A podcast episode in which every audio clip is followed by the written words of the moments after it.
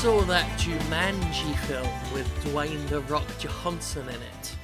Is is that the one the, the new one where they're trapped in a video game? The new one. Because, the board game turned into a video game because no one likes New- board games. new anymore. What if board games was video games, everybody?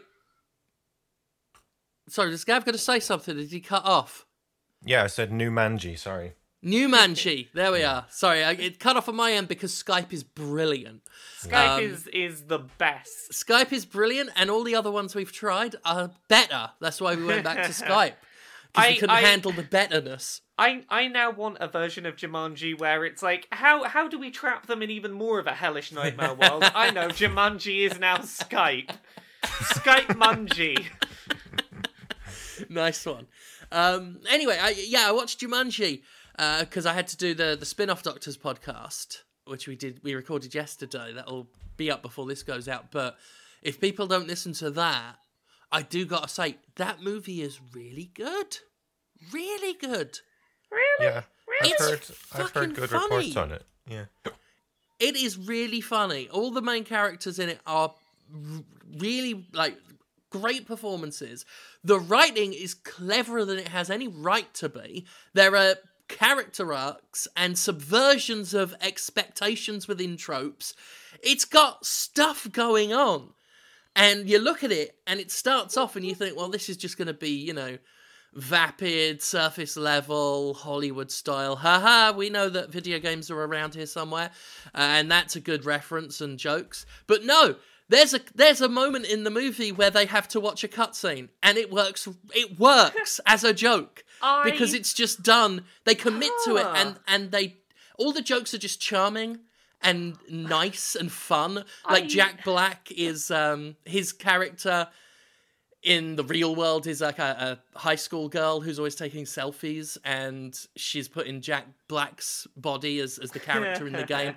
And Jack it's one of his best performances. I genuinely think that because it's it's just done so well. He and the girl who both play the same character basically must have spent a while working together to sync up the performances because it it works so well.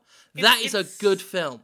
It's hmm. one of those films I never would have considered watching because it's it, it doesn't have any right to be good. It seems like it would be trash Yeah. because not only is it a video game movie, but it's a basically a remake or a sequel to a film from decades ago that never really needed continuing. Like That's that- my that is- worry. that is the recipe for like un not even fun bad, but unwatchably Yeah. bad. And and I heard good things about it beforehand, but I can imagine certainly people listening to this might not think it's their cup of tea. Like it might be too much for, for children and whatnot. But no, there are jokes that work for pretty much all ages. Uh, some quite risque humor as well, a- as well as stuff that'll appeal to the children's. Uh, it it really is suitable for everyone, I think. And for me, like I was laughing out loud at several points, and I did not expect to do that. I was first watching, I'm like, okay, I'm smiling along, this is good. And several other points later on, I'm actually laughing out loud quite wholeheartedly. That is a great film, and I've I've rarely seen a film that actually ends where the last thing that happens gets a laugh out of me.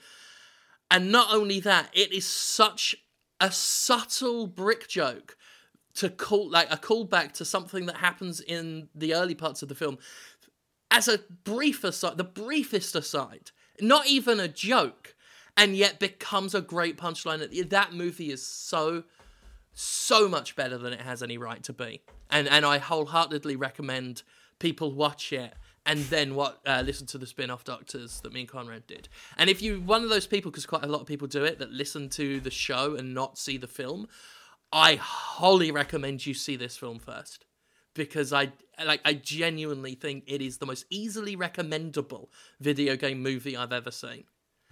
I don't know if it's the best one, but it is like the most recommendable. I could say to anyone, you you should pro- you'd probably have a fun time watching it.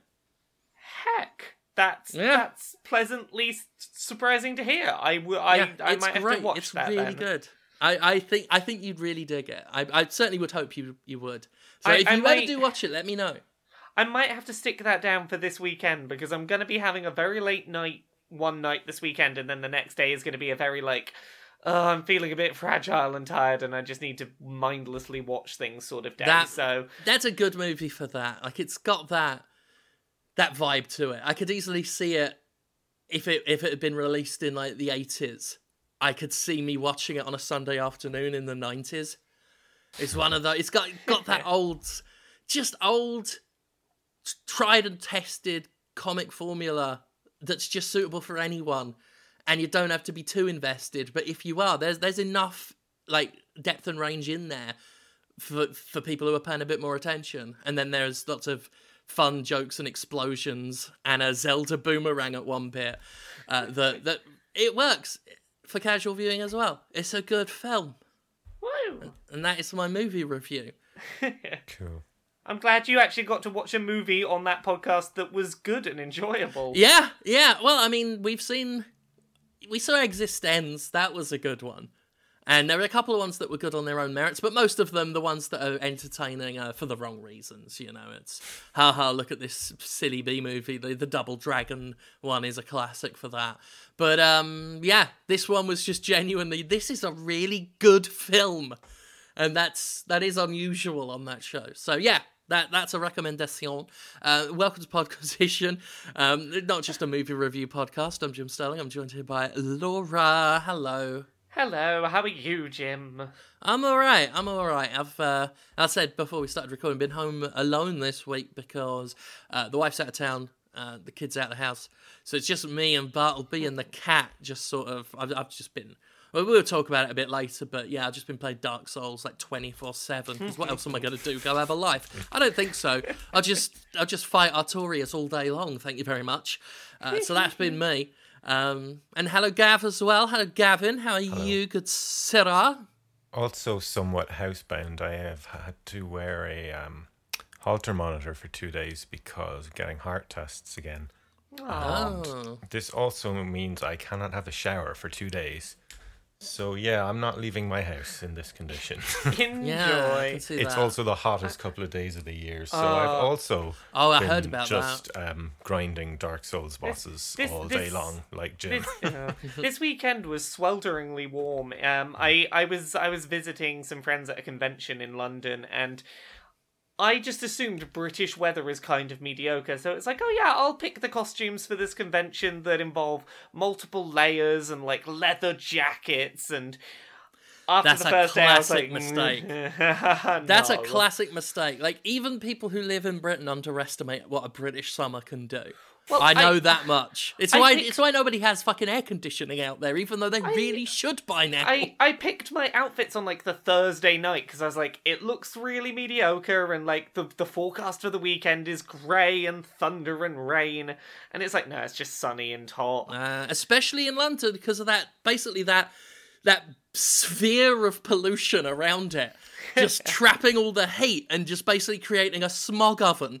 Like, oh, that's a. Oh, I, I saw a, a Ring of Honor show. Um, they were streaming that over the week, and yeah, they were doing that over the weekend in a wrestling ring with big old windows just shining on all the heat and magnifying it, and it looked fucking wretched. Good show, but my god, the sweat. I don't envy it. I say I don't envy it. I'm here in Mississippi. I get it worse. I get all that with humidity as well. So I just, it's Oh. basically you walk out of your house and get waterboarded more or less. I- it really is grotesque. But I, I can't complain too much. Like my weekend was get very very drunk for a few days and then play a bunch of video games. Nice. Like Mo- Monday, I, m- me and two fr- two friends got through a bottle of gin by ourselves. Uh, that was a very merry day, and and now I'm I'm playing a Pokemon, a new Pokemon game on the Switch Right. because that By any that metric, is a thing. that that sounds like a pretty good weekend. Yeah, it's been a good one. You're playing a new Pokemon game on the Switch? Yeah, they announced and released a Pokemon game today on the Switch. Oh, I, I didn't see that today. I've been so busy watch uh, making videos today. what what what game is this? Okay, so there's a few Pokemon things that happened like the day, the night before we recorded this. So, um, you know how last year at E3 they were like, yeah, we're making a, a core Pokemon RPG for the Switch. Yeah. That's not what we've got like right here and right now. That's apparently coming the second half of 2019. That's a bit of a way off. There are Is that the one that might be Pokemon Yellow? Uh, no, the Pokemon Yellow one is coming this year and it's been announced. I'll get to that in a second. Oh, okay. Actually, yes, should, I we, should we should we start with the Pokemon Yellow one? Yeah, Uh, so- yeah. Like yeah. I, I'm looking forward to Pokemon Yellow coming out. So yeah. Uh, okay, so this was kind of rumored for a couple of weeks. Uh, the the title is Pokemon Let's Go Pikachu and Let's Go Eevee, and it's kind of a remake of Gen One. You can have Pikachu or Eevee as your starter, and you go around the the Gen One region. You can only get the first 150 Pokemon and all that sort of thing. However, they are Uh-oh. they are experimenting with some mechanics with this one, and oh. the Im- the impression I get with this is that this is a test run to be like, let's try and do something a bit different with a with a Pokemon RPG and see how it goes. So some of these I am interested in as ideas, and some of them I am not. But oh my I... god, is it gonna be Pokemon Zero? No, no, no. Let's let's. I'll I'll I'll give you like the the nice sell on on this stuff Okay. now. So the the things that are Give me the soft sell. Ba-dow, bow. Yeah. Here's here's the soft sell. Uh, HD, HD, really nice looking remake of Pokemon, like remake of Pokemon Yellow. Uh, you got co-op. You can play with a with a friend.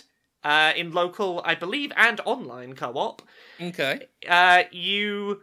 Uh, what what were the other things that looked really nice? Uh, you, you've they've got support so you can play it entirely one-handed, which is really nice for accessibility stuff. Um, They did is- that with Bayonetta as well. So Pokemon and Bayonetta both have a one-handed mode, so you can Well- wank.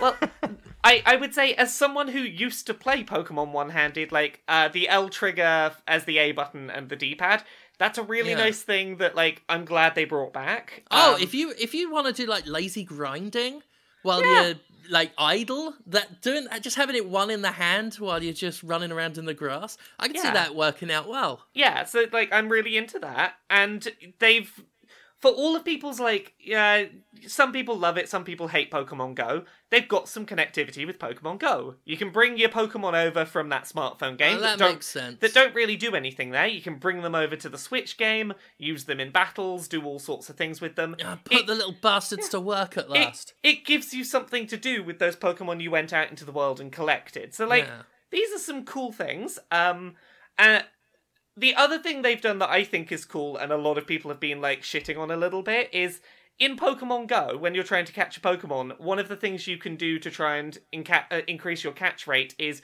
you physically throw the ball with like the touchscreen or whatever, and the better you hit the Pokemon, the better your catch rate. Which, like, I like that as a mechanic, and that's Hmm. going to be in this. However, let's get to the bit that people are nah, not so keen on. Hmm This is definitely a simplified version of Pokemon Yellow, intended to try and convert some people who played Pokemon Go on the phone into the idea of playing a core RPG. And I'm not totally opposed to that, but what what that means is you don't battle wild Pokemon to catch them. Much like Pokemon Go, you just throw your Pokeballs and use your I'm out. berries to catch. I'm out. That's it. I'm I'm not getting that. I, I when I hear Pokemon Yellow, I want to play Pokemon Yellow. So I I totally understand. That is a totally fair reason to be down on it. Yeah. Um, no no bitterness about it. Just Yeah. okay. That's what So- you want to do with it. so I'm the- out. Closing the I will book. say the the traditional battles are not completely gone in any sense of the in in any sense of the word. Like all of your trainer battles, all of your gym battles, all still traditional. Here's my Pokemon, here's its level, here's its four moves, here's its PP, use the move, here's attack and resistance. All of that's still there for trainer battles. Wild Pokemon battles are the ones where it's just throw the ball, try and Yeah. catch it. Mm. So that's that's what's why I'm not completely poo pooing it yet is that that traditional battle mechanic is still in there for trainer battles. Um, the other thing they've done to ran uh, to encountering wild Pokemon is it's no longer random encounters. They physically appear on the Kanto map. And you tu- you see them walking around, and you touch one to initiate a battle to try and catch it. So it's it's a thing that I initially like was very like oh no don't like that don't like that but considering normal battles are still in there for all of the like trainer and gym battles I'm maybe not opposed to it if I can go I like yeah I can go find the Pokemon I know where to find anyway see it go yeah I want one of them catch it then fight some trainers to level it up, that still works for me, I guess. Yeah, I mean, how do you level them up? By- can you as- refight all of the trainers again? So this is unclear, and this is one of those things we're not going to know till E3 probably. Is the suspicion is surely eh, surely you've got to be able to refight trainers because Either if- that or if- they'll just come yeah. up with some stupid new idea to level them up. yeah. Like here's the thing, Just It- poke them with a stick. So they do have levels, and we saw them in the trailer getting experience from a battle. So as long as you can refight trainers, or maybe you can get experience by fighting other players online and things like that, if you can do battles with people and get experience and keep doing that, then that might be fine. There's a lot of yeah. there's a lot of question marks about this one right now. I mean, I can see the benefit of like not having to deal with catching a whole bunch of rattatas and pidgeys when you're trying to get like the rare Pokemon that's in the grass. yeah. Because that's that was always annoying in the old games, you know, or like the the Zubats cropping up all the time. I could see avoiding that to have some benefit, but I just some of it just seems like they're going to create more problems than they solve, and I I guess my my knee jerk I'm out is now tempering to a, a bit more. I'll I'll I'll wait to see more of it in action before I fully write it off. But I'm not. Ex- I'm I'm certainly not as interested in the idea as I Yeah. was, So and I'm close to just being like, okay, this is clearly I- not for me from the sounds of The- it. You know. the thing that has me vaguely interested is like I I know that I'm obviously in a unique position here in that I am someone who is a big fan of Pokemon Yellow but also is still a daily player of Pokemon Go. Yeah. And this seems like a I can understand why someone who's just looking for a new Pokemon RPG would be, or- or a remake of Yellow would be a bit bummed out. As someone that's like very into Pokemon Go and is now being presented, hey, here's a Pokemon Yellow remake that's also a companion piece to Pokemon Go. I'm like, I could get really into this. Um, also worth noting is like last time that we got figures for Pokemon Go on phones, uh, it still was racking in about 5 million daily active users, which is a heck of a lot. That's like, that's a heck of a lot of people. It's more people who. That's more people than are daily playing a core Pokemon RPG two years after Yeah, it comes yeah. out. And it, Yeah. it's. I can't blame Nintendo for going, hey, this is the most popular Pokemon has been. Let's try and convert that into Switch sales. I mean, I totally see the logic, and it's Yeah. it's sound logic, which you don't Yeah. often get from Nintendo. They've they've said in advance, like second half of, of 2019, we're getting a more traditional core RPG, and what this looks like to me is Pokemon Go's doing really well still. Let's make an RPG that like uses some of those mechanics but introduces some of the core mechanics as well. Then a year later, oh, here's the core one. We we we got you into the ecosystem with the the Pokemon Go crossover. Now play one that's a little more traditional. Yeah. And, I like, often that- can't follow the mental steps Nintendo takes to reach some of its conclusions and its decisions. But this one, you you really can see what they're going for, which, as I say, is unusual for the company. So I can't mm. really fault them. It's why I say, you know, even if I end up just checking out of this Pokemon Pikachu Eevee thing, Yeah. um, was it Let's Go Pikachu? Let's Go Yeah. Eevee? Or, yeah, Yeah, Let's yeah, Go. I'll just call it Let's Go. I mean, even putting the Go in there is clever. Yeah. Um, so yeah, that I see what they're doing there, and there's a nice, you know, there's a compromise. If you just want a traditional thing, it's coming. Uh, this thing is, you know, this hybrid between Go and the older games. I see that. I see the the track they're on, yeah. and it's a it's a good track. I can't I can't deny that. Even if I'm I'm not into what they're selling because I wasn't a big Pokemon Go person. I, I, I found you know you know, I Yeah. didn't it didn't catch on with me at all. So Well, but I'm not that interested, but I I respect what they're doing. for for me, it's a chance to make use of the Pokemon I've been catching in Pokemon Go a bit more. Yeah, And sure. I, I really like the drop in co op that they like idea that they have because honestly, as someone like Pokemon Yellow is one of the, most formative games like in my gaming history, and I just really like the fact uh, the the thought of settling down on the sofa and playing some like nice nicely visually updated kind of Pokemon Yellow with my girlfriend, sit on the sofa and just be like, yeah, yeah, let's go explore Kanto and go see them old Pokemon what I remember. Yeah, no, no, no. I, see- I see the, I see the appeal. It's not, it, it's not appealing to me, but I absolutely see the the appeal and the reasoning. so yeah, yeah, well done them on Yeah. making a decision that doesn't really benefit me much, but I can still absolutely see the merit in. Uh, the the other one that like was announced and came out in the same day is oh um, yeah, that one. All the, yeah. yeah, I forgot about that one. Okay, so I'm like 10 minutes into this. Like, I'm going to be playing this one throughout the podcast a little bit today, and I'll report back to you, like, at the end of the show. Uh, there is a smartphone and Switch free to play Pokemon game called Pokemon Quest that was, like, announced last night and is out now. And it's basically like a wave based top down RTS where you're using Pokemon. you have, like, oh, like a tower defensey thing, or Ki- kind of, kind of, but you've got like MMO t- style cooldowns for your attacks, and Okay. it's all about like positioning your Pokemon and then using the correct move and balancing. Like, okay, l- okay, let's get to as close as possible to as many Pokemon as possible before I set this move off. And it's it's all just like a very cute blocky aesthetic. Like this is all like Lego versions of Pokemon, and I, I've not played enough to know if it's any good, but I'm I'm enjoying sitting here Lego came on. Lego come on. Yes. I like, yeah. So it looks really cute, and I've yet to find out what the monetization model is because it's it's free to start, as Nintendo call it. So I'm like, hmm, Oh, yeah. let's let's see what that means. I don't know what the I used to think I used to hate that term because I heard it. Yeah. and I'm like, fucking Nintendo, got a fucking saccharine up everything and, and make it all their own and just just fuck with words. How dare they? Even though I normally defend my own mispronunciation when I'm called out on it, but just evolution of language in it, deal with it. Um, for some reason, free to start really rankled me, and I don't say rankled often, uh, but someone did point out that it's more honest than free to play.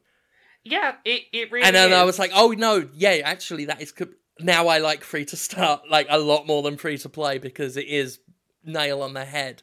Oh yeah, so what what I'm getting at the second is I yeah, I have some limited control over like where I go and things and it's just like managing attack timers and it's just like quite a cute little Pokemon RTS I'm messing around Oh, with. So Alright, I might download that when I'm, yeah, if I'm idle. I'll I'll let you know at the end of the show if I discover anything shitty about it. But Yeah. um yeah, should we talk about the like couple of bigger games that came out this week that I know Yeah. I know you've played, Jim. Gav, I have hmm. no idea what you've played this week. Have you played either Detroit or or Dark? You said you played Dark Souls, Yeah, didn't you? I played both of them.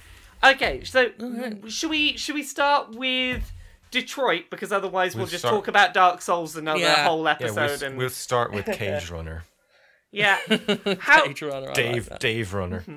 Uh, where is where is everyone at with that? Because I have finished that game a, a, enough times now to have a I think a pretty good sense of my feelings on it. Um, How how deep in I'm are you still- both? I'm still getting Kinda- through it. I can't even kinda- remember what I did last. I think I got through like three chapters and then Dark Souls came out, so I didn't really go back to it since. I think I'm. I think the last time I touched it was uh, Clancy Brown was eating a hamburger.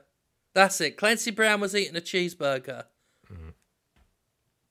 I Yeah. think I feel I kind of funny thing is it's um I kind of felt about it at this point the same way I felt about Beyond Two Souls and I didn't hate it. I didn't dislike it. I just don't really feel Yeah. any pull to go back to it either though. That's that's fair. Like the last time we talked about it last week, review reviews hadn't gone up when we talked to when we recorded last week, and I was I was like, no, no, no. I feel like this will maybe be the one that people like as much as I do, and as it turns out, no. Once again, Hindsight is twenty twenty. Once- Unfortunately, here's the thing. Once again, I like a Quantic Dream game more than Yeah. most people. Um, I've been trying. that's To, fine though. Yeah, that is I- fine though. I've I've been trying to think about like why that is, and like the best explanation I can come up with is one of the big complaints people have about about David Cage games is that the acting and performances and script are a little bit unnatural and not quite how people talk. And that's a thing that I never notice in his games because my brain's a little bit broken and doesn't get social cues properly. So I don't know if part of my my increased like is because I just don't see the like oh oh that's a really weird awkward conversation that's not like people are. It's like that's fine to me. That was, that was like people, wasn't it? Let me let me add to that by saying it somewhat undermines the story about androids when the humans all act like them. Well, this is That's kind of like David Cage games for me, right? It's he has this really gloomy, morose, deadpan way of telling stories, and his games are so joyless and humorless, and just I don't know. I, I, I and you can tell dark stories and do it well, but for me, they just feel too clumsily done to Yeah. Well, this- justify that. This is another reason why I, you know, I make some unflattering comparisons between David Hmm. Cage and Tommy Wiseau. Um, I've done that for many years uh, because it's that it's the focus on melodrama without attention to pacing and tonal balance and, and stuff like that. And and that's you know I'm just speaking from my own um, experience and taste and preferences and whatnot. Um, but you know I. I compared Detroit to um, the B movie sequel Crazy Fat Ethel 2 predominantly because there is a scene in Crazy Fat Ethel 2 which is 15 minutes of a man opening tins of dog food um, because they were just playing for time and, and basically tanked the pacing of it. And a lot of people are unhappy with my own opinion of Detroit. Um, you know, I'll I I had what I thought was a fun rant in the video. I'll be I'll be more sober here. Um, mostly because I don't want to hurt Laura's feelings. Because someone sent me a message that was, "I hope you play more of it for Laura's sake." As if why- your why enjoyment. Laura, is tied No, to my Jim, enjoyment, Jim, Laura. Jim, Jim, Jim, you can call it a fucking shitty trash fire. I will still go. I know. I'll be like, "Fuck you, Jim. I loved it." yeah, like I that. I mean, some of the things people were saying in defense of this game and me. Just, I think you should play it when you're not in such a dark place. Jim. Oh fuck I, th-. I think yeah, I think you that. should. Yeah. Th- oh, that. No, If I- it wasn't I- for the fact that there were other people on Twitter being worse, that would have Yeah. been one of the most ghastly No, things I've read. I, I acknowledge that David Cage is a shitty creator sometimes. Like, you know, I'm not gonna say that, like, if anyone criticizes him, I'll go, yeah, totally fair play to you. Yeah. Uh, well, here's why I'm so harsh. Hmm. Because I like what Quantic Dream is trying to do. Yeah. I respect the kinds of game they're making, and I want desperately to love one of them. Desperately. I- Yeah, that's like people same- think I just wanna dump on about them. Yeah, I, I, lo- I love the idea and the theory of those Yeah. games, but they just If never I seem could to deliver. if I could personally celebrate a QD game, that would make my fucking there's, week. there's there's one thing that Gavin said that I think like rings true to me and that like really jumped out to me was you said you find it hard to take this narrative about androids seriously when the human characters act like androids. That's a thing that never occurs to me. Like to me, I don't notice that. What I what I ended up taking away from like some of the awkward performances in that game or the ones that have been pointed out to me as these are the ones we're calling awkward is that some of them are the ones I related to a lot because they felt very familiar to me as a person on the the autism spectrum. Like very early in the game, there is a conversation with uh, Android, who uh, with uh, sorry, with Connor, who is the uh, detective android, where there is a joke made that just completely flies over his head and he very deadpan responds Yeah. to. And I was rewatching that the other day and going, you know what?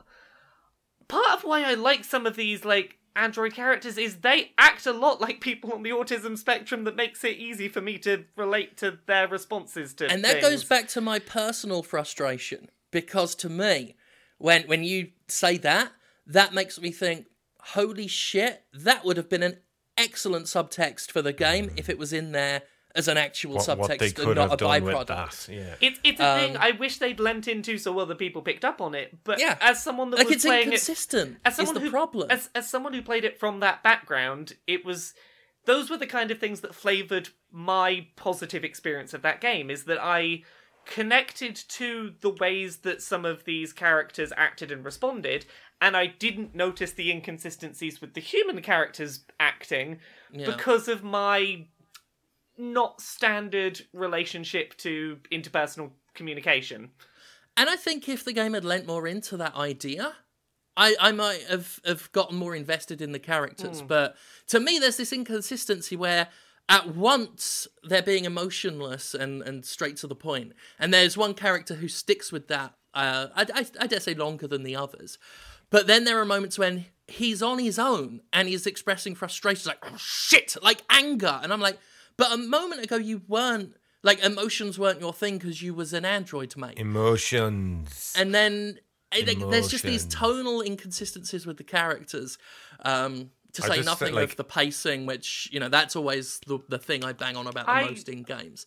And to me, it's like you spend several chapters doing housework, and then suddenly from That naught so to ten, it's from naught to ten is suddenly child abuse, and then it's gone. And you you knew it was coming from the moment you saw that. Yeah, that's- too, it's a because long David wind up Cage and a game. weak You take pitch. one look at him and you go, substance abusing child abuser there, and a that's a topic that is really hard to do in a meaningful way, and b Hmm. he didn't do it in a very good way. Like just like shaking the child, going, "You think I'm a loser? You think I'm a loser, don't you?"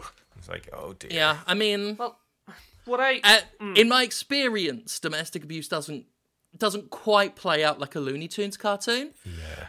Um, no, and- and- but I but there is something you know, there- it's I- it's just ham-fisted It- it- from my point of view. It, it was ham fisted, but I think there is something to, at least when drugs are involved, I think there is something to a portrayal of paranoid anger that very quickly is like, oh no, I. Sure, like, sure. The, the flip to. with character uh, building, yes. With if if they'd spent like if they'd taken out like twenty minutes of the chores and put that into character development for Todd, for you know the abuser to create a real like tense escalation of his character, I'd be all for it. I'd be all for like you know all of his patter that he was knocking out with. The the reason it was ridiculous to me was the fact it was just housework, housework, housework, abuse, abuse, ah! and then onto a new scene of just housework, and then here comes the deadbeat kid, and it's like, well, we all know how this plot's gonna go, and then it's just busy work for a I- bit, and then plot, plot, plot, gone, and it's just this lack of proper build, I- and it made me laugh. I was laughing at points of, of this game that I wasn't supposed to laugh at. What the bit that made me laugh the most was when the badass long coat for the main, like for the the android climbing out of the pit, was just there for him to wear, as if it was placed there, as if there was a sign underneath it that just said "Badass androids coming to a revelation. Please pick me up." Um, I there were just moments I- like I- this that were so staged and and like that, I mean staged. That's the word. It's staged in its melodrama that I just So- I was I, guffawing. I, I, I will agree with you that the coat one was ridiculous, and like I, I very much acknowledge that the the abuse one is very like it does cu- it, it doesn't really have a good build up. It just is a bit of an exaggerated thing out of nowhere and is done. I think, the, and I'm not I- saying that people can't suddenly snap. No, Like, no, no. I've I've been in environments where people are that volatile, but the problem is, is that again that lack of characterization for Todd. Not to make him sympathetic so much, but at least to create that sense of tension and dread that's truly in an environment like Hmm. that. When you're just wondering how someone I, who lost his job and lives in a shithole can afford this top of the line android, um, and you're just scrubbing. I was plates. wondering that as well. Well, I, I thought that, that I thought that that was explained is that when he was still um still employed, he took out a loan to get the android that basically once his job got automated as a lot of jobs in the area were were being done, he couldn't make his credit card repayments and that's why he was left with like big debts for android he really couldn't afford to have. Yeah, I know he Yeah. said that he he was leasing it. I know he says that, um, but it just it just seemed it's so out of place. Uh there's She's there in her future suit Okay. in this shithole place. And it's just so jarring There's- that there's- even though it, he says, you know, he leases okay. her and everything, a, and a, just a lot of and it, also she's lot- not well, very good because when he says clean up like it's it's it's like when I do the kitchen before Rachel comes home. I kind of she puts the dishes away and puts stuff in the rubbish, but there's still just this layer of grime over the entire house that she doesn't seem too well, bothered by. What what I yeah, yeah, she doesn't really clean the house. Well, yeah, to, to be mean, fair, what- uh, Do the wallpaper. I think No that- wonder Todd's upset with the robot. I, I think that there's a, a level of like the explanation for him being able to afford her was largely told through completely missable environmental storytelling. Like there were a lot of things where like, oh, if you look in this drawer, you will find this paperwork that if you read through explains this thing of what's going on.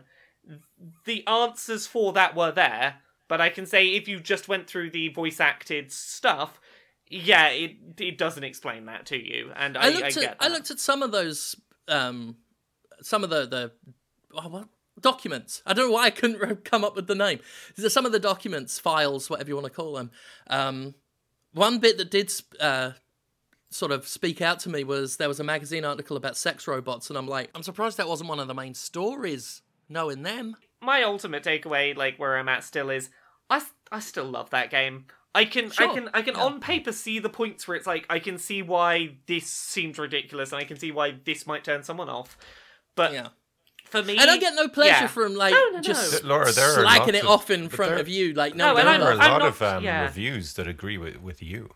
I You know, it's I'm not trying to say- you're not the yeah. fringe fringe opinion, really. It's a very divisive It's- game, I guess Yeah. we could yeah, say. Yeah, it's it's one of those things. I'm not trying to say that either of you are wrong, but I think for whatever reason, the things that bother other people about Quantic Dream games just aren't getting me, and Hmm. I I still feel very fondly about this game. It is. It is the kind of thing I really like from games. I very much enjoy Yeah. games like this. I'll I would happily play a Quantic Dream game every year. I tell you one thing, they sure build build uh, beautiful levels. Oh gosh, they do. Like absolutely environments stunning are looking always- environments. They do Right, right from the first chapter. well. Uh, Yeah, I can't fault the visuals. And you know what? I didn't even find the, the faces as uncanny and creepy as I used to. Yes, I don't know and if they've made them better or if this is, you know, if I'm just used to it. Also, but yeah, they didn't seem so ghoulish. I'm not too far into it, but so far there hasn't been a scene where one of the characters' names is repeated over and over again, like in, in I Beyond. I and- did not find one of those. I, um, I, after the first two chapters of Beyond, I was was it Jodie? I was ready Yeah. to never hear that name again. I- Sorry to all the Jodies out there. I there was one bit of really nice design very early on in that game. I just wanted to like call out specifically. I thought was like a smart way of getting around their sort of linear design of levels, which is very very early on in the game. You have to walk as- across a set of traffic lights, and this is the, I think the first time you're playing as Marcus, and you physically cannot walk across this set of traffic lights because it's red. And your programming is just like no, no, can't, can't, can't cross road. It's red, can't cross. and I really liked that as a way of contextualizing the slightly bullshit. Um, you can't go any further down this road mechanic because while that would normally feel really cheap to be like, oh, there's more road, but you just arbitrarily can't go down it, the very first time you interact with that is here is a setting where it makes sense, where you would understand why you'd be programmed, Yeah. the robot would be programmed that way. And It- again- yeah, it, it made that like bullshit bit of game design feel less bad, and I liked it's that. it's immersive. Those flashes of brilliance serve to frustrate me because, again, there's so much potential for genius within Quantic Dream. I feel, Yeah. and personally, and again, it is you know many will will say that Quantic Dream have reached that that genius potential, but to me, like I I just get so frustrated by the more banal aspects and some of that writing. And, and the, the lack of, of tonal I mean, builds that just makes me laugh from- when something suddenly melodramatic happens and it feels like it's out of nowhere because the environment wasn't building to it enough. in theory, from a narrative point of view, I can see why they make you do all this, like um, busy work and chores Yeah. and cleaning up. Well, here's the thing because- in Jumanji, the kids get detention and are told to pull staples out of magazines. We only need less than a minute of them looking bored with the magazines to realize what's been going on. But if there were magazine staple pulling in Detroit, you would go through 10 magazines. Like, hold a button to open the magazine, flick a stick to move the staple puller, uh, hold down X and L1 to uh, pinch the. You know, So- you'd go through that over and over. And and it'd be like, I get the point. I get the point. Androids do drudge work. Now I- can we move on to the plot? I, I won't deny that if that happened in, in a Quantic Dream game, it would be mundane, and that it would be fair to be critical of that.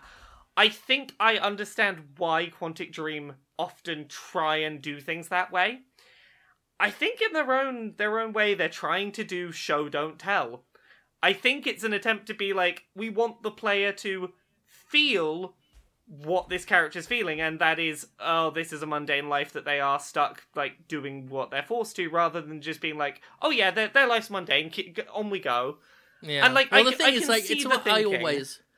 It's like I always say when people are like they try and defend a game with realism or something hmm. like that. When when I'm like, you know, I'm being shot through cover in a third person cover shooter. This is ridiculous. And people are like, well, it's more realistic in it. I'm like, well, it's more realistic if you get shot once, you fall down, either dead or dying, and that wouldn't make a fun game Yeah, and doing dishes and housework for as long as it goes on because you've got to do the the first floor which is dishes picking up the thing turning on the vacuum cleaner taking out the tr- then you've got the garden multiple of pull of those were entirely optional. You didn't have to do the vacuuming, you didn't have to go outside, you only had to clean up the rubbish and do the washing up. and that still went on far too long Ah, but it wouldn't have gone on as long as you made I it did go It wouldn't have I gone did on them as all well. because I was afraid that um, Kara would get the shit kicked out of her. well that's it yeah the game kind of puts you in this spot where the guy's telling you to do all this shit Well, and so i did all the shit. He did tell you which ones were mandatory tasks and which ones were optional. Yeah, I, I, I trusted the game when the game told me it's okay, these ones are optional, you don't have to do these. E- again, even so, those dishes go on so fucking long. I was sick by the time I did the dishes. And then I'm just wandering around the house. And I was looking for things to do to basically subvert the game, which that was entertaining. When I'm uh, next to Todd and he's like, do some work. And she's like, I'll get right on it. And then I just stand there for ages. And that, some would say, is more boring than just doing the stuff. But it wasn't. Yeah. Uh, that's probably enough for this week on Detroit, I imagine, because we're like four, Yeah. 40 odd minutes into the show. I didn't I'm- even wanna In fairness, on it. I'm not very far into the game, so I haven't. Yeah. I've, I, you know, it's too early for me to actually make Yeah, a judgment I- on it. Just I- so I- far, it's not grabbed me. I, I feel it gets better as it goes. It it mm. is it's better in its later sections, but obviously like any game that like if you have to get through a bit that's not as good to get to the better bit, that's a barrier to to mm. seeing what the game is best at, which is not good design. But mm. you both played Dark Souls remastered this week, which On on on the Oh. flip side of games Yeah. that are better at the beginning, so I, I talked a bit about this this last week. It's basically the same game as before, better online, looks a bit better. It's definitely the best way to play it on console. Yeah, H- How are you both feeling about it now you've had a chance to get in there? I It's- love Dark Souls, and it is Dark Souls remastered. it's exactly the same game. It runs better now and looks a little bit better, and I've been having an amazing time with it. so you know, It's, I mean, I'm frustrated by certain aspects of it that yeah. they've had seven years to update, and they could have done what the Uncharted collection did and update some of the old mechanics with some of the new ones, so that Yeah. there's a more consistency across the games on the platform, and b some of that shit in the first Dark Souls really should be updated, mate. Um, Yeah, I I- shouldn't you- have the you know menu close funny? out on me when I'm crushing souls when I want to crush more souls. In Bloodborne, someone's like, no, saying this wasn't true, but I was playing it last week. You can open the menu and scroll down to more blood echoes while your character's crushing blood echoes. You can't do it in this Dark Souls. It's so t- like I'm I'm glad that they've let you crush multiple at the same time. But when you want to go from like Soul of a Proud Knight to like something like Soul, Soul of a Nameless Soldier or what have you, and you want to crush that, like the menu will just close out on you, and I'm like, fuck off! I was right down to the the thing I want to click on. For me, And just little things like that. For me, and the- to say nothing of the Demon Ruins and Lost Isola, they should have just yeah, they were torn down that place. Yeah, they're unfinished, and the bed of chaos can just rot in fucking hell. But Yeah, uh, for me, I'm right near that bit. Going I've ba- done almost everything putting it off. Sorry. cannot, I cannot get a word in this week. I'm sorry. I, I Don't- just don't wanted worry, to follow I- up on the bed of chaos. I've, I'm sorry. I've, I've felt a little like this as well, if I'm honest. It's been it's been a bit of a week for getting words out. Oh, see.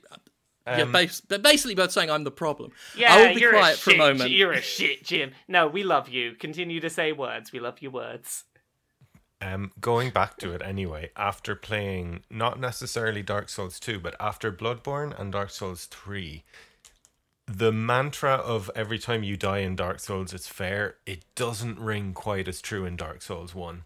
There's a lot of janky bullshit in that game that gets like Yeah. You'll be in a small corridor and you will you won't be able to see because there's a wall or a roof blocking you or you'll get trapped in say I got I got to the bo- you know the Great Hollow?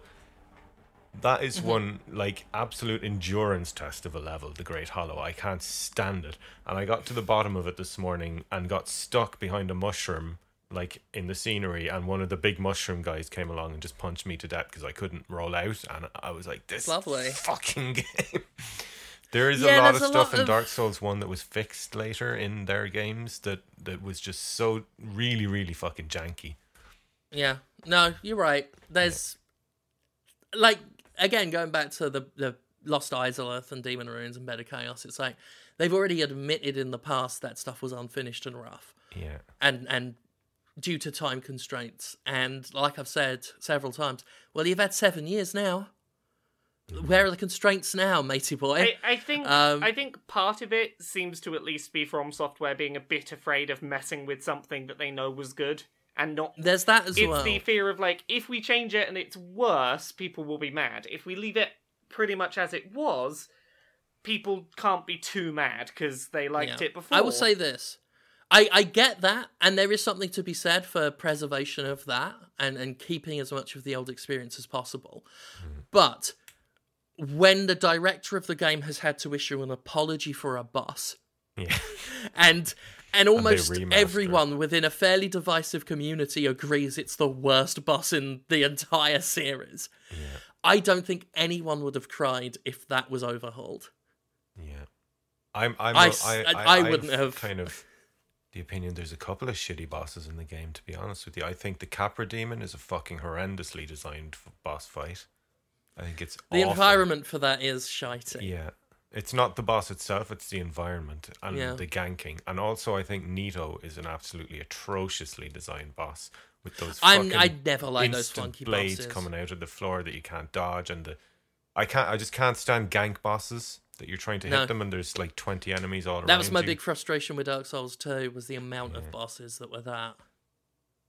But um, overall, I mean, I've been having such a good time, and I've kind of uh, I don't know about you, Jim, but I've I've never done a co-op run. I've always soloed Dark Souls one, so doing co-op in it now is so fun, and the game is like, I mean, It it's, is fun. It's Yeah, I was rushing- three to four times easier, but you know, I, I, was rushing mind. through a couple bosses because I got nothing left to prove to that game, in yeah, my ex- opinion. exactly. Yeah, So I'm like, fuck it. And, and I like doing co op as a, I've been- a I've been running through- anyway. man, I've been running through whole levels with two two other people at times, and it's so It can be fun. fun. Yeah, If you, if you like, I know there's a lot of pride attached to people in playing Dark Souls, but even if you just want to, like, like just do it, like make a new throwaway character or something, Yeah.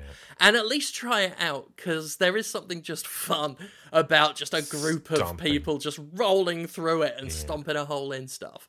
Um, like I say, I normally do it as a, a warrior of sunlight because I like, uh, yeah. I like helping people out who need Me the too. help, and I like, I like just collecting. It's little the most fun way to grind people. up uh, souls as well. It's like waiting outside a boss door with your sign. Oh, I will happily do that. I was doing uh, Augenstein and Smorgasbord all day the other day.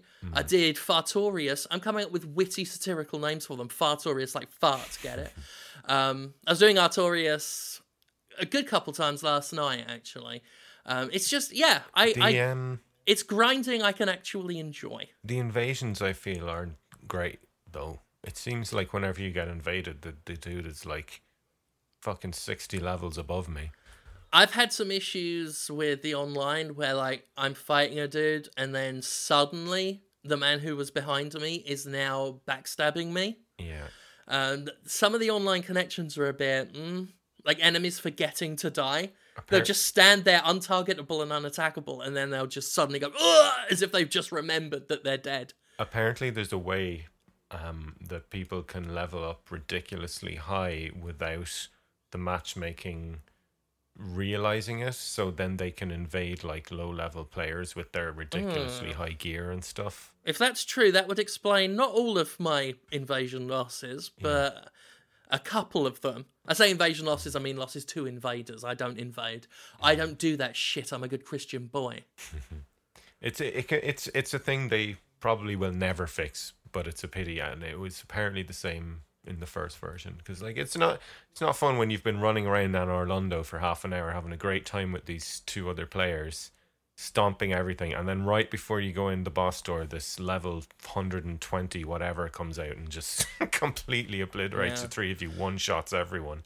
I take great pleasure in hanging around near a boss fight that I haven't beaten yet mm. and w- having an invader come in and just as they're reaching me, just step through the fog and I'm like, ah, fuck you. Can you do that? Uh, I, can't remember. if-. I have tried to do it in this one. I know Oh, in I this to try- one. I have to I know in this that. one they fog off certain areas you can't escape the invader. Yeah. Um, but certainly in other Souls games, I've been able to do it. Oh my And God, I I've I've delighted in it. I can't remember if they let you do it on this one because I haven't tried doing it on on this version. I don't think I've. Yeah, because when I first played Dark Souls, um, I played it before it came out and then a long time after it came out. So. I never had a decent online to try the original Dark Souls on. Hmm. Um, and that, again, to me, that's been worth the payment I put down because that was, it, you're basically paying a tax for the new online, basically. Um, and in that regard, I got my money's worth because I've been playing all sorts of online, you know, helping helping hosts with uh, invaders that come in. That's always fun because they always think they're going to gank someone, and then there are three people. And there's nothing like seeing a red player turn the corner and then just nope the fuck out and turn back around, and then everyone just chasing him.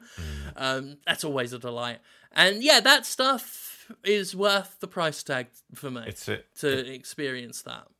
it's a good reminder as well of um, how the first game, in my opinion, had the best environments and the best connectivity. I like. I love how you can go into the is it the grave of giants and you can see the demon ruins down below you. Oh yeah, that's always. and then you go to the other end, you can see the ash lake. Like stuff Mm-hmm. like that is just amazing. Oh yeah, and I mean some of that level design in a 3D space. Like I can I can see why having it in a 2D like a Metroidvania thing is still difficult but doable. I could see how someone could grasp that mentally. This, I don't know how in a 3D space that level of char- uh, levels um I just said levels twice. That that rate of levels just connecting with each other and the different It's areas genius, and yeah. how the it's And actually, the Yeah. the the the slightly higher kind of textures and definition and stuff has actually, I've actually spotted some places now in this playthrough that I didn't realize the last time. Like when I was down in the basin, I looked up and could see things that were other places I had been, and I was like, oh, I never noticed that before now. And um, ah, sorry, there was one other thing I wanted to say, and I can't remember what it was. Oh well. We come back. I tell you what, if you remember it, just like shout it halfway through one of my sentences. Okay. That's what I do when I remember things. Oh yeah, that um, blight Blighttown is actually kind of fun now. it works, doesn't it? Yeah. Yeah. I, I'll say this: I don't think, for the life of me, I've seen a single frame rate drop in the game. Yeah, it's it's better than it was when I saw the uh, the demo Yeah. a few months ahead of launch. It's pretty. And rock you already solid. said that was good. I, I Yeah. didn't hate Blighttown, and I, I actually quite enjoyed going down into Blighttown this time. So. Yeah, it's. I tell you what, Blighttown. I said this. But fuck, um, fuck the oak. when I played fuck it the, the, giant first time.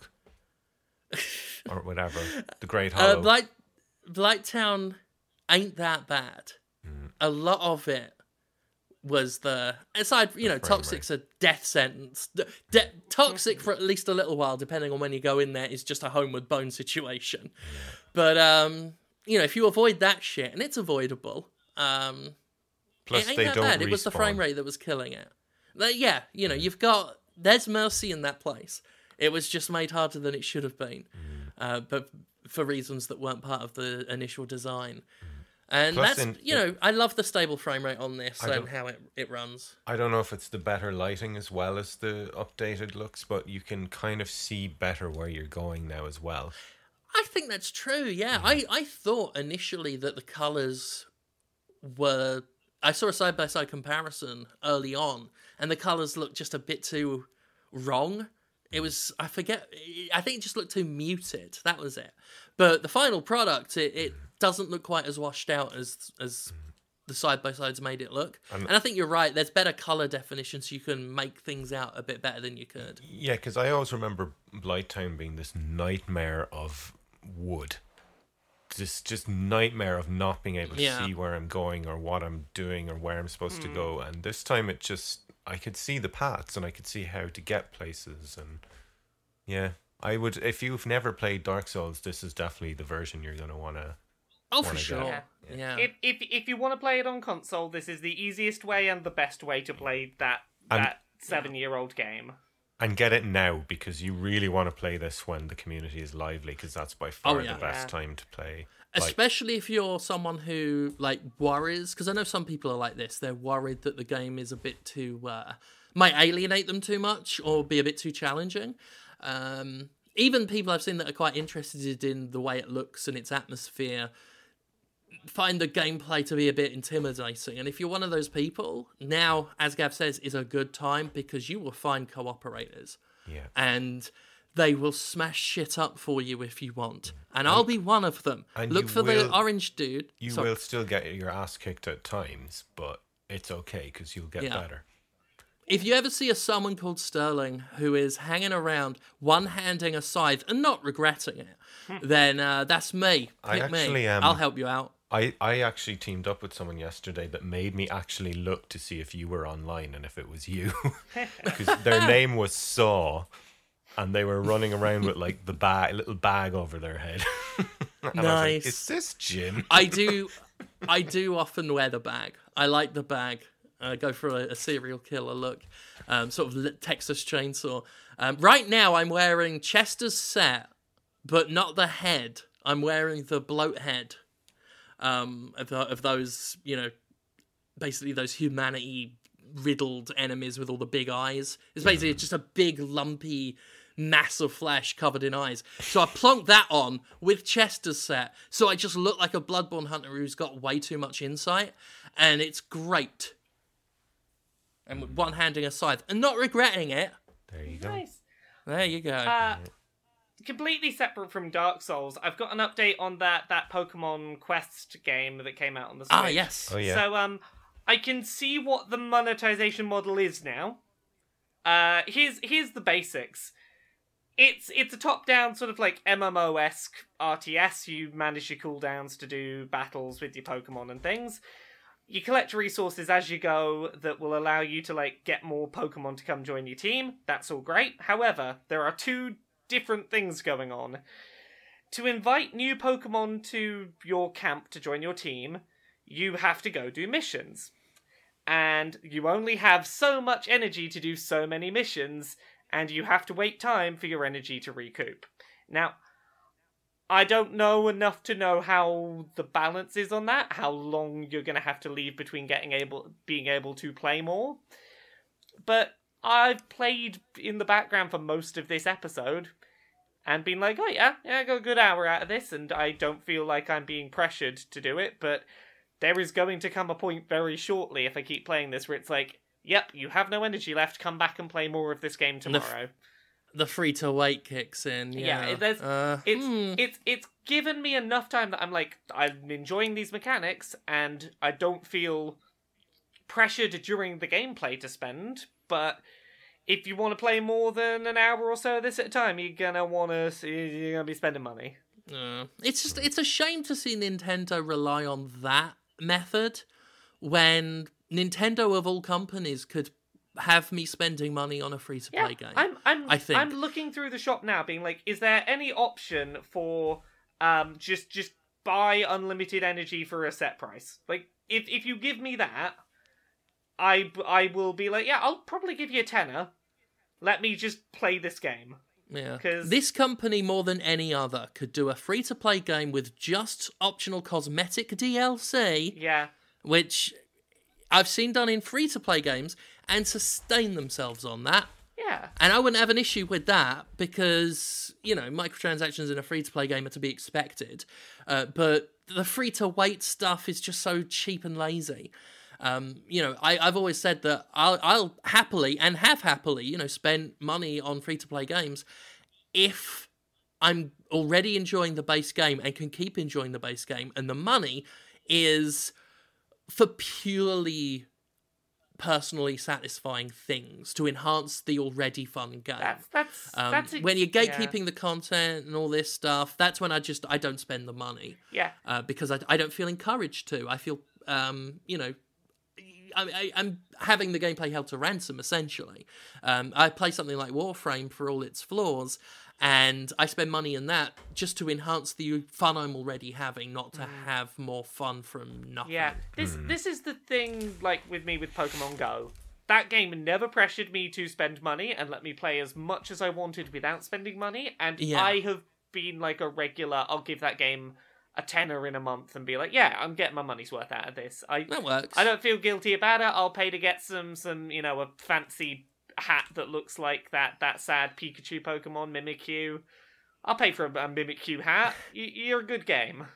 and again, that see Nintendo would make so much cheese off that. Yeah, selling little hats and shirts for some like Nintendo game. So they could they could do any game of anything, and so long as the characters in it can have little Mario shirts that you can buy, people will drop change for that shit. yeah, yeah. Like hmm. I'm I'm looking at this this now. Like I can't work out how to find in here how much it costs for the currency. The if I want to rush the thing. If I want to make the thing faster, how much real money that cost me? At least it's not like showing you a Pokemon being strangled to death, No, exactly. and you've got to pay or watch it happen. I I actively It's a step above Warner Bros. I actively can't work out how to spend real money on more of this. So it's clearly not throwing it in my face. no, It's clearly going, here's a timer, don't, like, you know, but I'm here like, oh, if I wanted more of these tickets, how much would that be? It's like, here's, You know here's what? what you can spend them on. I'm like, That's it would be a that's where very David Nintendo Cage move. is going wrong with the emotions. If only you had to pay a microtransaction to stop from the guy from beating up the android. this, this is just, Then it, then it would be an emotions. I'm, I wouldn't be surprised if Nintendo didn't have an option to buy things to speed the game up and was I- it was implementing wait times as a feature. That's I- a Nintendo I move right there. I'm honestly right now thinking, is that the case? Because I am I am sat on the menu of this game like I can find where to spend the the, the, the currency, the in-game currency, and I can see the timers. And I'm like, well, I assume I would be spending this to, to speed up the timer. How do I buy more of these? Oh god, it I won't hope let that's it, the it seemingly won't let me buy more of them. A free to wait game by design, not fueled by microtransactions. That is that is premium Nintendo. me- I hope that I will give them money if that's how that is Let, working. let me Google this because I want to find this out. I, I'm I'm really dang curious. Can you both like vamp for me for a second while I Google this Yeah, no worries. Well, while you're I mean, I think it's amazing that, that we have to Google how to give Nintendo money. Again, a very Nintendo move. Sorry, Gav, you were saying. Oh no, no, no! I was just we will talk about it after. I was like, there's, there's like two more topics I'm sure we have to get onto today. oh yeah, is, yeah. uh, Do you want to get started on those? Yeah, okay, we'll, we'll, we'll, We'll get go- started because we're already over an hour and stuff. So loads of content people are getting. Yeah, we go with the nice topic first Sure. before we get onto the sad one. But Fallout. Um, now, as I said at the beginning of this episode, I'm wearing a Holter monitor for the last couple of days, and Yeah. right about yesterday afternoon, there's probably going to be some spikes showing up on it when I hand it back. Today, I'm not so sure. Um, I saw the trailer and it it didn't tell me enough to get excited because I think this isn't going to be the kind of Fallout game we're used to. I think it's going to be something different, and There is something about the way this is being done. we we did not see that. anything outside the vault, and that worries me. Yeah, I mean, it is a teaser, and if I if I recall correctly, I think Fallout Three, when it fir- was first like announced and teasing, did similar. I think. I think it like it was that Fallout one. Three had the radio, and then it panned out to the uh, panned out to the wasteland. So Yeah, I didn't see any Yeah. wasteland in this, and that worries Now I saw me. someone on Twitter say that Vault 76 is the first one that opened. Yeah, And I so also there is saw um, Jason Schreier, Schreier, Schreier saying that uh, anyone who's expecting a single player RPG is going to be very disappointed. Oh, it's just full out MMO, isn't it? At last, If years that, after the I MMO trend. I, I, I feel like it's maybe going to be like a base building thing. Mm, maybe, maybe. Um, I was going to say something. I, I like if- the song if I'm use. wrong- I always like that song. If I'm wrong and it's, and it's a new open world RPG, then I'm going to be fucking delighted. But for the moment, I'm I don't know, I'm a little bit holding back on my hype. Yeah. I, I know, I mean, a lot of people, and certainly myself, were hoping for another New Vegas situation. So get Obsidian in there Oh, and man, get them to do one that people will really like. Did you see their tweet? No. Obsidian tweeted out yesterday, "How do you let someone down gently asking for a friend?" And then hashtag Oh. it's not us. Yeah, It's a shame.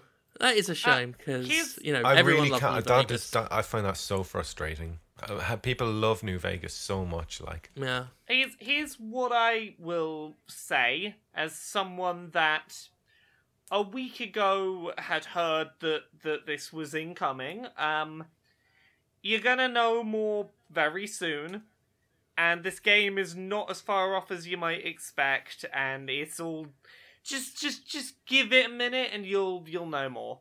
Just just give it a minute. okay, Just just just Alright. hold off I on love, getting. I, got- I just- love how Laura, Yeah. you're the third person I've spoken to today who knows things and has to be really vague about Yeah, it. I- what I- I I was talking to someone from inside Bethesda as well who had to just they he was just like, I'm sorry, I can't tell you all, anything. All I can say uh, at, at the second is just don't worry too much about stressing right now. You will know. I'm not- You'll know what this is in like a well I'm- within the next couple of weeks. You'll know what this is. I'm not I'm not stressing. All I'm doing is keeping my um keep trying to keep my hype in check a little because this Yeah. this is my favorite series. It's always this, worth Uh, doing. this is like a new Pokemon or Zelda for you. Yeah. You know, it's like I get you. Uh, very quickly, I found out what the deal was with this free-to-play uh, Pokemon game on the Switch. Uh, Ah, yes. You can The mystery at last. You can buy microtransactions. You can't buy them in game. You have you have to close the game, go to the Switch eShop, go to the store page for the game, and there are three DLC packs. Um, basically, there's a thing for a fiver, a thing for a tenner, and a thing for fifteen quid. And basically, they're like, "Hey, we'll like."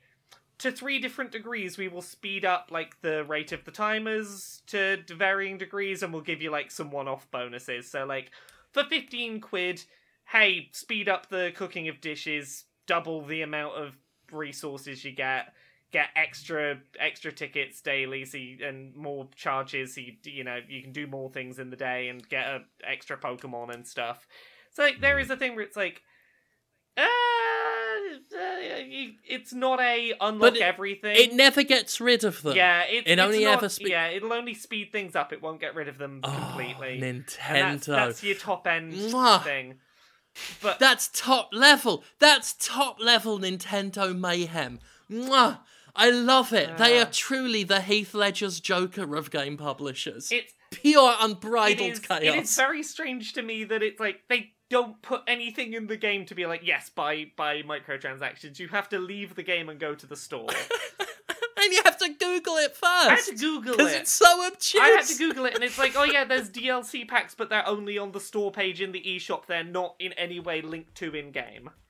What is this game called? Pokemon Quest.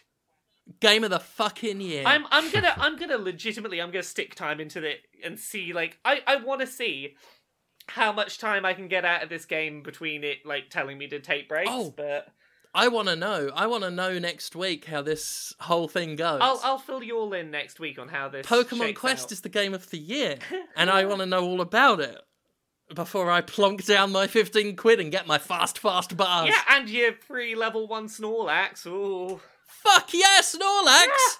Oh, Nintendo.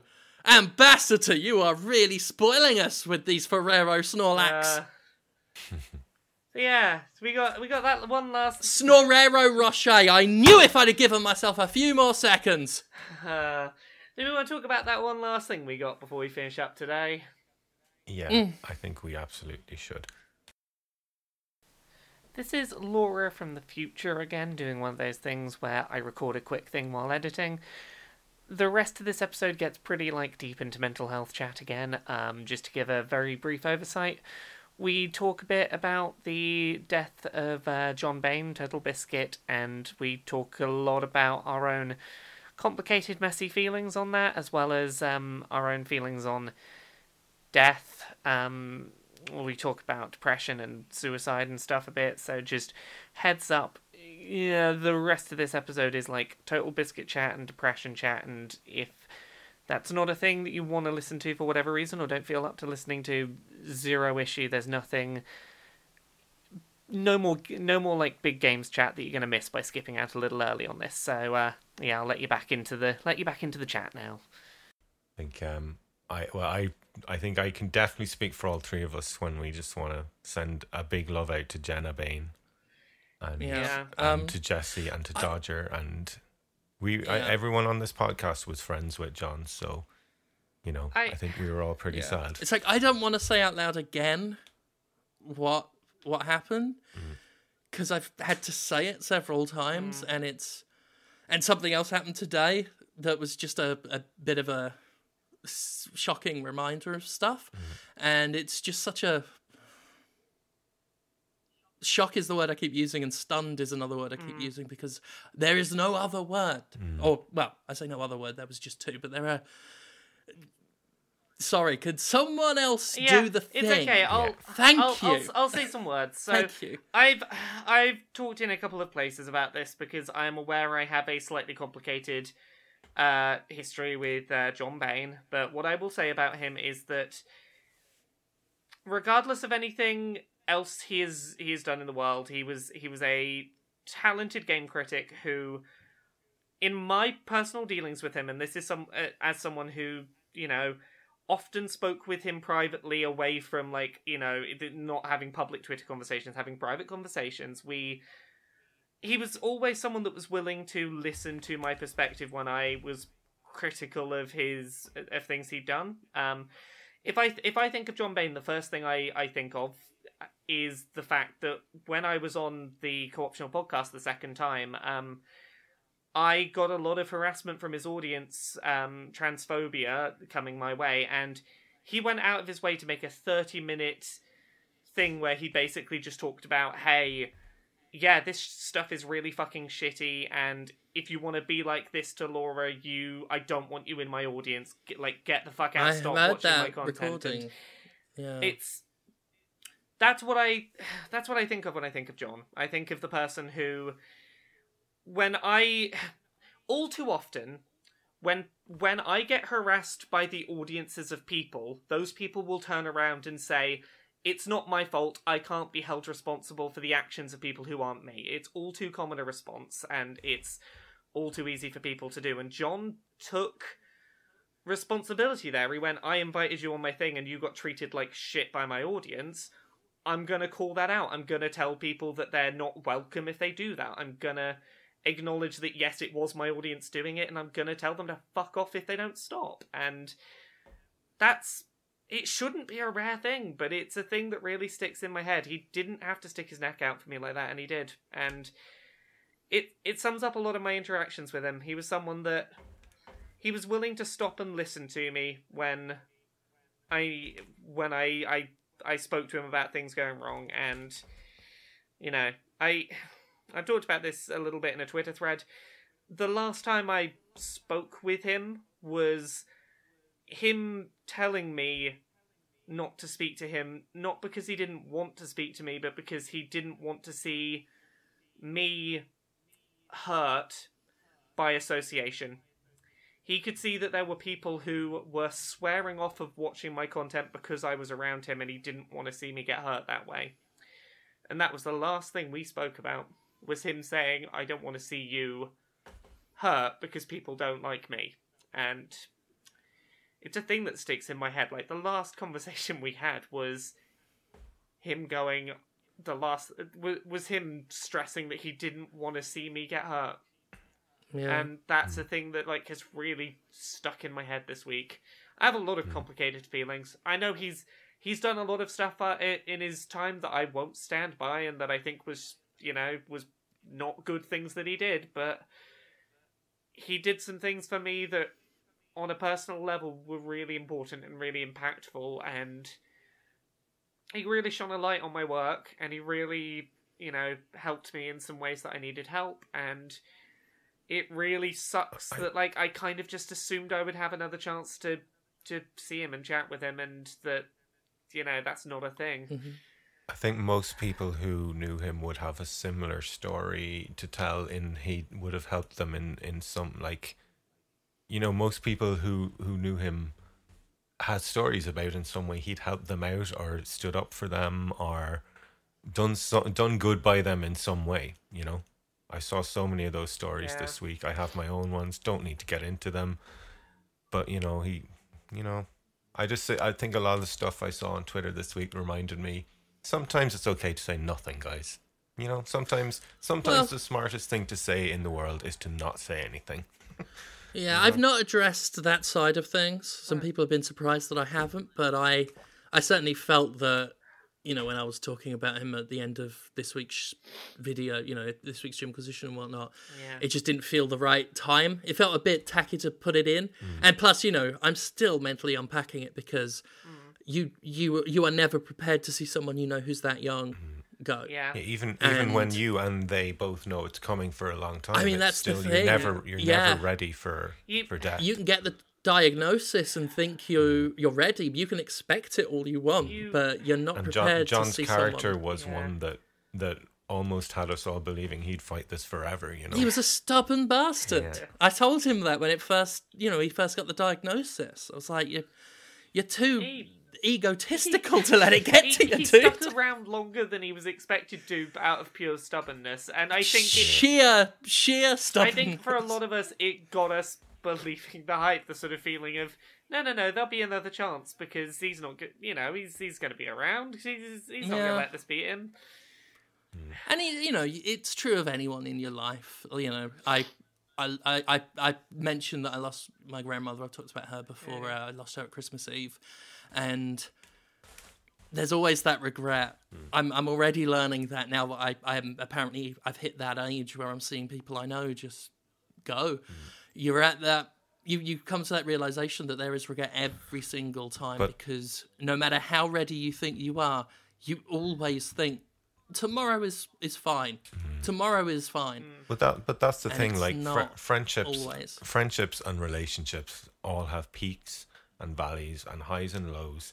And when one of us goes, it's either going to be in one or the other, and it doesn't mean Mm. it doesn't negate any of the others. You know, like I told Laura this. The last thing my brother ever said to me was "fuck you," you know. So you know, Yeah. the y- you you just have to focus and remember the the peaks and the highs because those are the important ones. You The- know, and Yeah. you know. The the only thing I've I've asked of people, and I know that that that Total Biscuit John Bain, he's he's a divisive figure.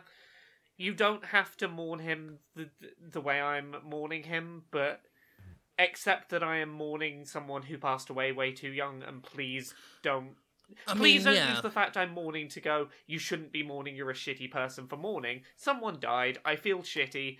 Like now is not the time to come and tell me I hon- I honestly His- don't. I mean, if you think Yeah. you've got the moral high ground, don't disprove it instantly by being a piece of shit. I, I honestly How don't about think people that? like that are even worth acknowledging or addressing. To be perfectly honest, Well, and I, I mean, that's this week you know, on Twitter saying, really like, let I- me know a lot of people who I don't need to follow or interact with anymore. you know, I mean, basically, my, my life yeah, would like be a lot cleaner and happier without those people in Yeah. my. seeing what certain priorities are in certain people. Mm. Yeah, It's, Yeah, uh, I the- agree. yeah, I, I- yeah. Anyway, I don't want to get frustrated on I- on our. Uh, let me just say this, right? Mourning, uh, you know, they say this at funerals, but I think it's true of mourning as well. You know, it's for the living, not the dead. And right now, there is a family that lost someone at 33 years old. And can you not have just a bit of decorum for that? If you can't even, res- if you can't respect that a man lost his life, can you at least respect that you left a family behind? Can you? Can you? I mean, at least try. Al- At least try. Also, I shouldn't have and millions like, of people yeah. who you know. I mean, yeah. every every one of us who who watches content creators, I hate that word, who watches creators and who watches thing people that make things we like, we feel a connection to those people. It's completely natural. We feel like we know them on some level, and it's always sad when they pass. You know. Yeah. Sorry, I, Laura. yeah, I was just gonna say I, this shouldn't have to be said, but I've had to say it a depressing amount this week. John Bain was not a literal, actual Nazi of the Holocaust creating kind. That is an accusation I have seen many times. I saw one person who, on the day that I mentioned I was mourning, went and said, "I'm I'm I'm at Auschwitz right now, and he's just as much of a na- uh, of a literal Nazi as Hitler, and I'm glad he's dead." And I'm like, "Fuck off! He's he's." You, you might not like John Bain. He was not a Nazi. Can we stop using that as a term Ag- for again- person I don't like who's dead? Again, I feel like it's just not worth the time Yeah. or emotional investment to even acknowledge stuff like that. You know, it's so pointless. They're just, Yeah. you know. Sorry, some of Yeah. this is. Just, I mean, you, you kind of yeah, I get the need to vent as well about it, you know. Um, like I said, people were surprised I didn't bring it up. Um, you know, I've got my reasons for not wanting to dwell on that aspect Yeah. and for not, you know, just going after certain people because they're really not worth I- dragging down. Just they're al- you're already pretty down if this is where you get your kicks. So, but but you know, I understand as well why other people would really want to say fuck you to those those types, those you know rather ghoulish individuals. Um, but but you know, I mean, this is you know this this is why I didn't, I haven't brought it up in the past, is because the, you kind of drift on onto a different topic when really the topic is that Sorry, yeah. that fuck. I mean Yeah. that that's what I keep coming back to is just fuck I- yeah. because that it's- is it shouldn't a, a person it shouldn't yeah, happen. a person i met multiple times i did work with multiple times i spoke As did to as did we. Yeah, we both met met yeah. John in um, We- North Carolina. yeah spoke Yeah. spoke to regularly L- Just last just year, gone. I was with him. yeah, Last year, I was with him at Valve's office, yeah Mm. uh, being lied to by Valve that they cared. i think i think it was last summer that um i, s- I saw him back at uh, coxcon um yeah it's just one of those and can cancer sucks things that kill people suck and Yeah. No matter when, I no matter when someone goes, it it never feels like the times right. Yeah. I said a few weeks ago that that I thought people saying fuck cancer was uh it wasn't for me because it just felt futile. Um I understand why people do do it and and now, you know, after what's happened to happened, now I see the catharsis in in the fuck cancer statement. I I, see as futile as it is, I see I- the cold comfort. I I, I it. never used to say it, and in the last couple of years, I've lost multiple people in my life to cancer. Um, Yeah. There are very, very close members of my family who have cancer right now, who I'm terrified of losing, and sometimes it just helps to personify cancer as something that you can say "fuck you" to, because the, Uh, I, I the, understand. The depressing yeah. reality is it's something that you can't do anything about, and sometimes it just helps to feel like you can say "fuck you" to it, because then it's maybe it's a thing you can fight. Yeah, it's it's a it's a personal catharsis as opposed to a thoughts and prayers.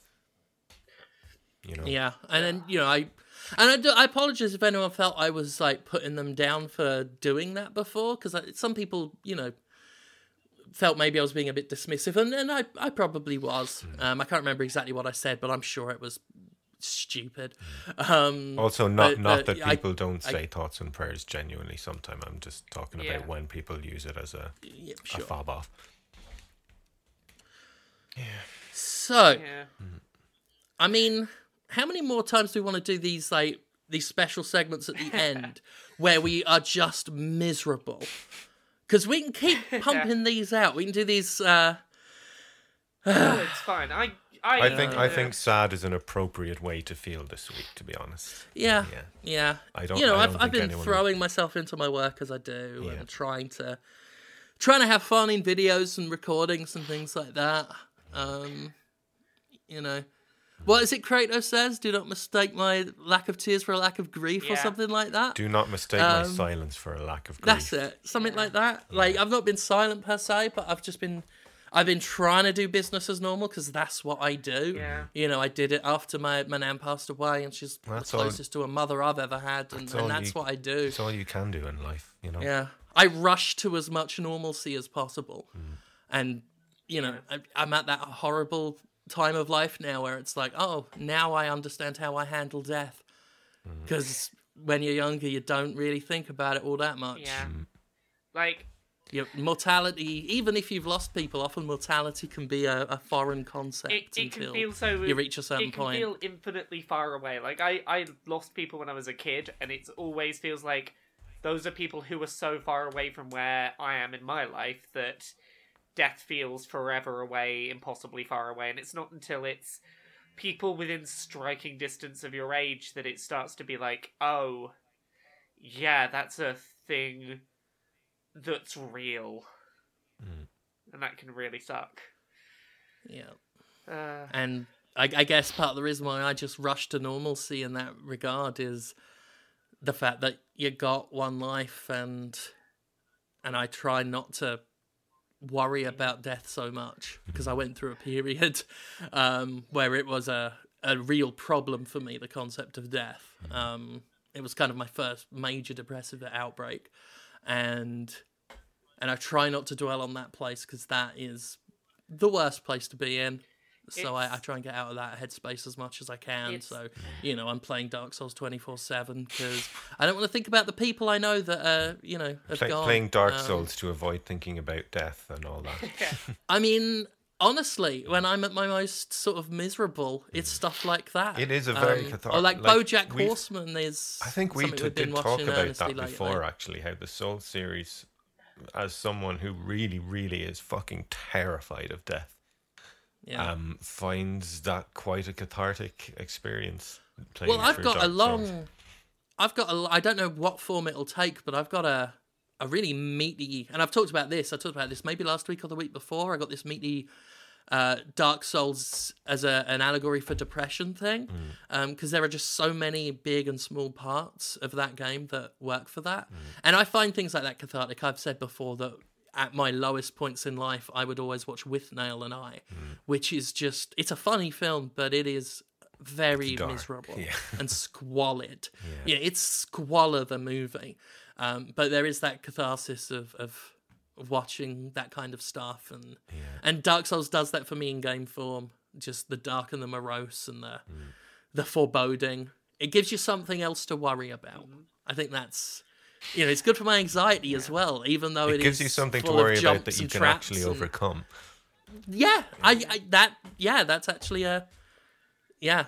It it's it's the whole fuck cancer or fuck depression or fuck whatever you know terrible thing is on you in your life. Except this one really does have a face. Normally a horrible devil's face that you can hit with a stick. I I super agree, both on terms of the burying yourselves in those kind of games and burying yourself in work and normalcy. Um, as as you were saying a minute ago, Jim, about like struggles with getting preoccupied with death. That's still a thing I struggle with. I still struggle with like I if I think about death too much, it really gets in my head, and I really can't get myself out of that headspace sometimes. yeah. It's a thing I've really been struggling And often for week. me, yeah, often for me, it's not the fear of my own death. I'd maybe eat less Papa John's if uh, I was that worried about my own death. It's it's always I'm, I'm terrified of losing people.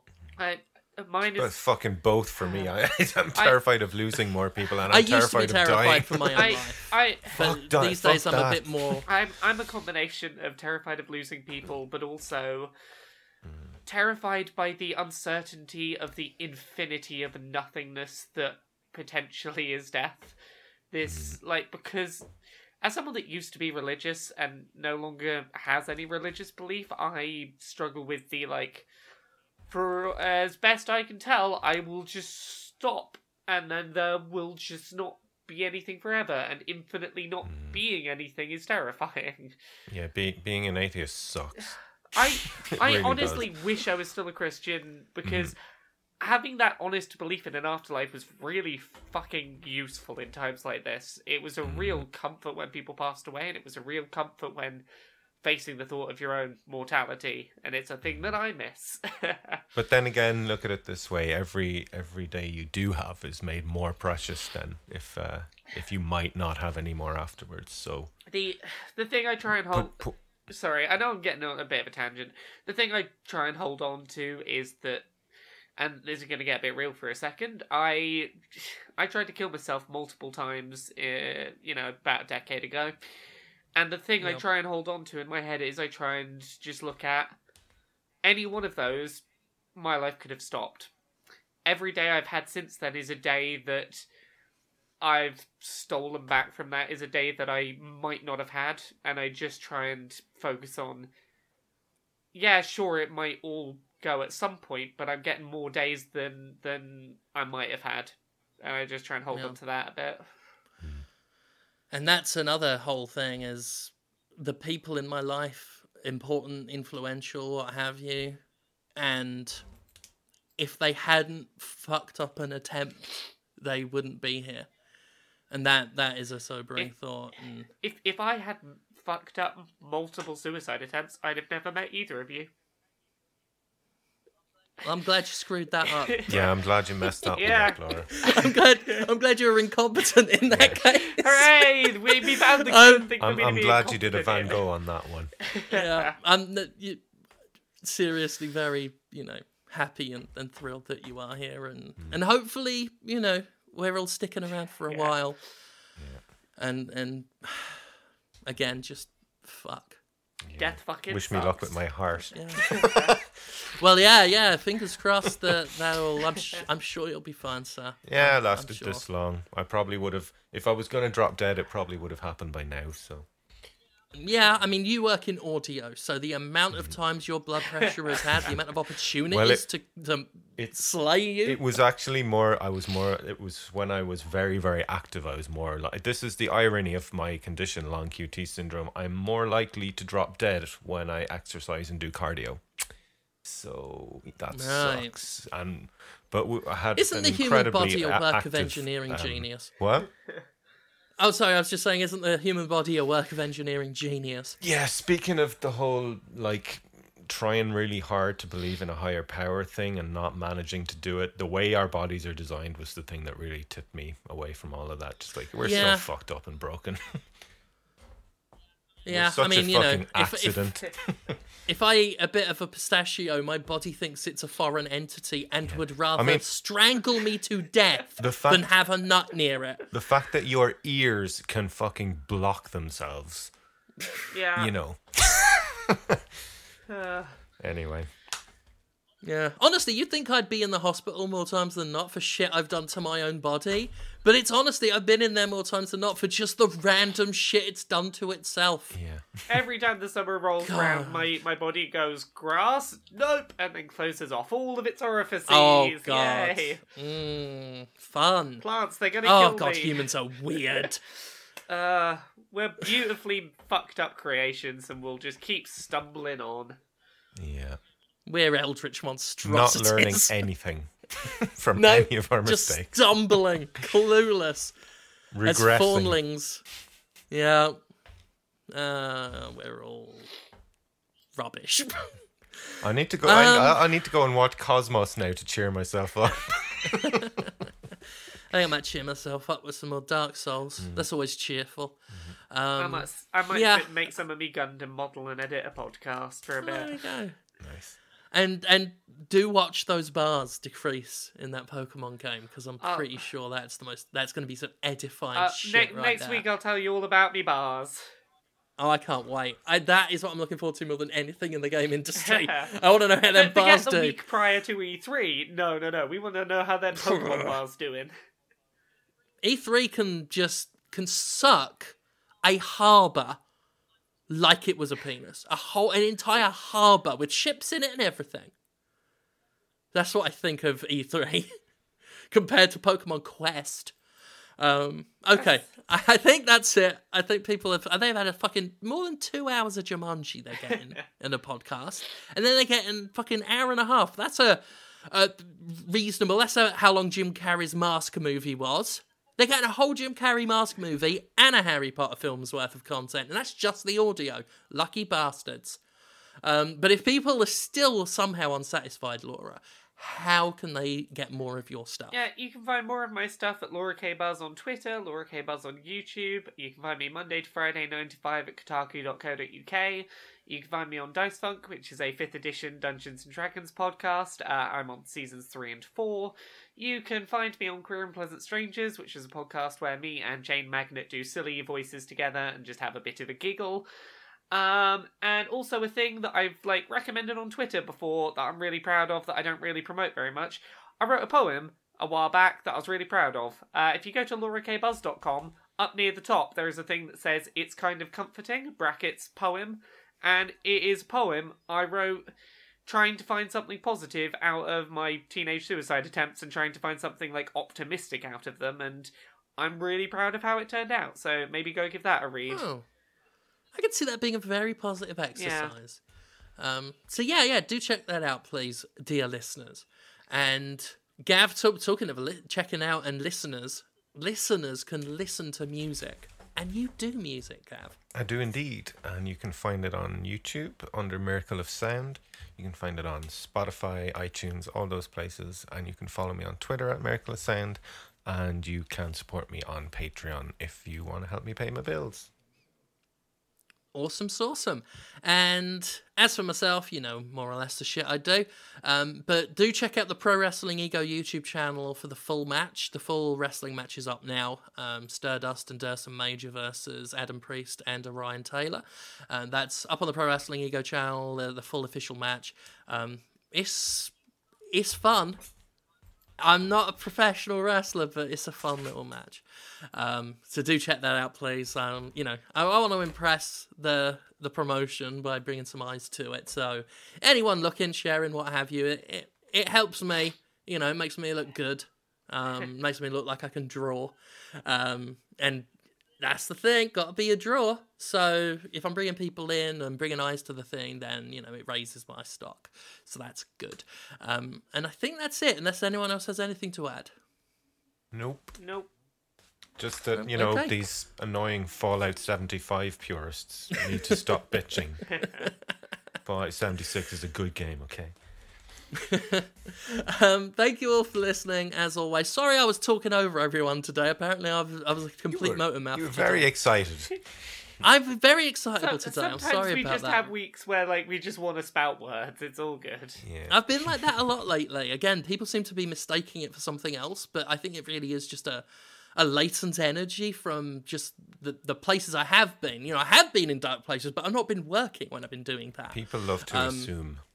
Yeah. So really, this is sort of a lot of pent up because I've been like weeks and weeks and weeks, even before stuff happened, like like dealing with with personal mm. issues and and not doing stuff. So a lot of this, I think, is just pent up anxiety and energy and and you know nervous energy, all that stuff. So yeah. I'm probably like also all over the place in a lot of recordings and stuff I've done lately, but I've been enjoying doing them and finding them quite cathartic mm. and whatnot. So, anyway, that's enough gabbing because this has gone on far too long enough by half. Thank you. So, we'll see you next time. Bye. Bye. Bye.